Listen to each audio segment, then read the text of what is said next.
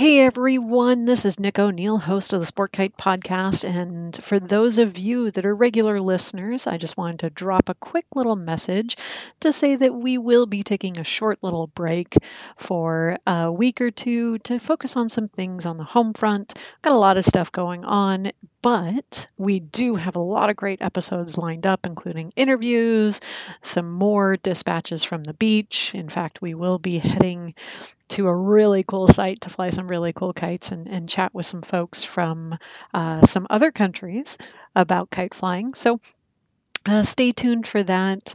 I just wanted to thank everyone who has been tuning in and listening. And if you have the chance, you know, go to sportkite.org, check it out, tell us what you think. We have picked up a new sponsor that is kiteforge.com. If you don't know who that is, that is uh, essentially John Barresi leading the charge with his Jin and his Kaiju. They're all custom made to order kites. And I believe he's got the orders are coming in right now that are already uh, all selected for the individuals, but he may have a handful that if you are interested, go check him out because he may have a handful that you could pick up even if you weren't on the last order.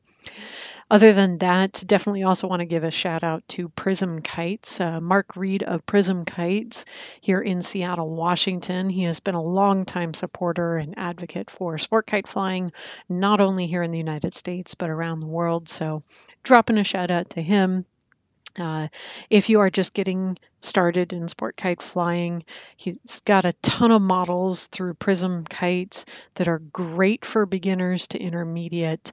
They're rather rugged and they can take a beating. So they are kind of my go to when I'm when I'm handing off a, a kite to someone who's never flown before. Um, that's not to say they aren't capable. They're just a little bit more rugged than some of the higher end uh, boutique kites. All right, so uh, last sponsor, and this should come as no surprise if you know anything about me. I want to give a shout out to Level One Kites USA. Uh, they are the U.S. division of Level One Kites uh, over in Germany. They're makers of high end sport kites. And these are kind of boutique build sport kites. We bring them in in very, very small batches. And pretty much as soon as they come in, they head out the door to to flyers. Uh, so these are all made by hand with high level precision. So also go check them out. And yeah, all right, I will touch back with all of you in just a little bit. And uh, till next time. And just give me a few weeks and we'll have the next few episodes up. All right. Bye, everybody.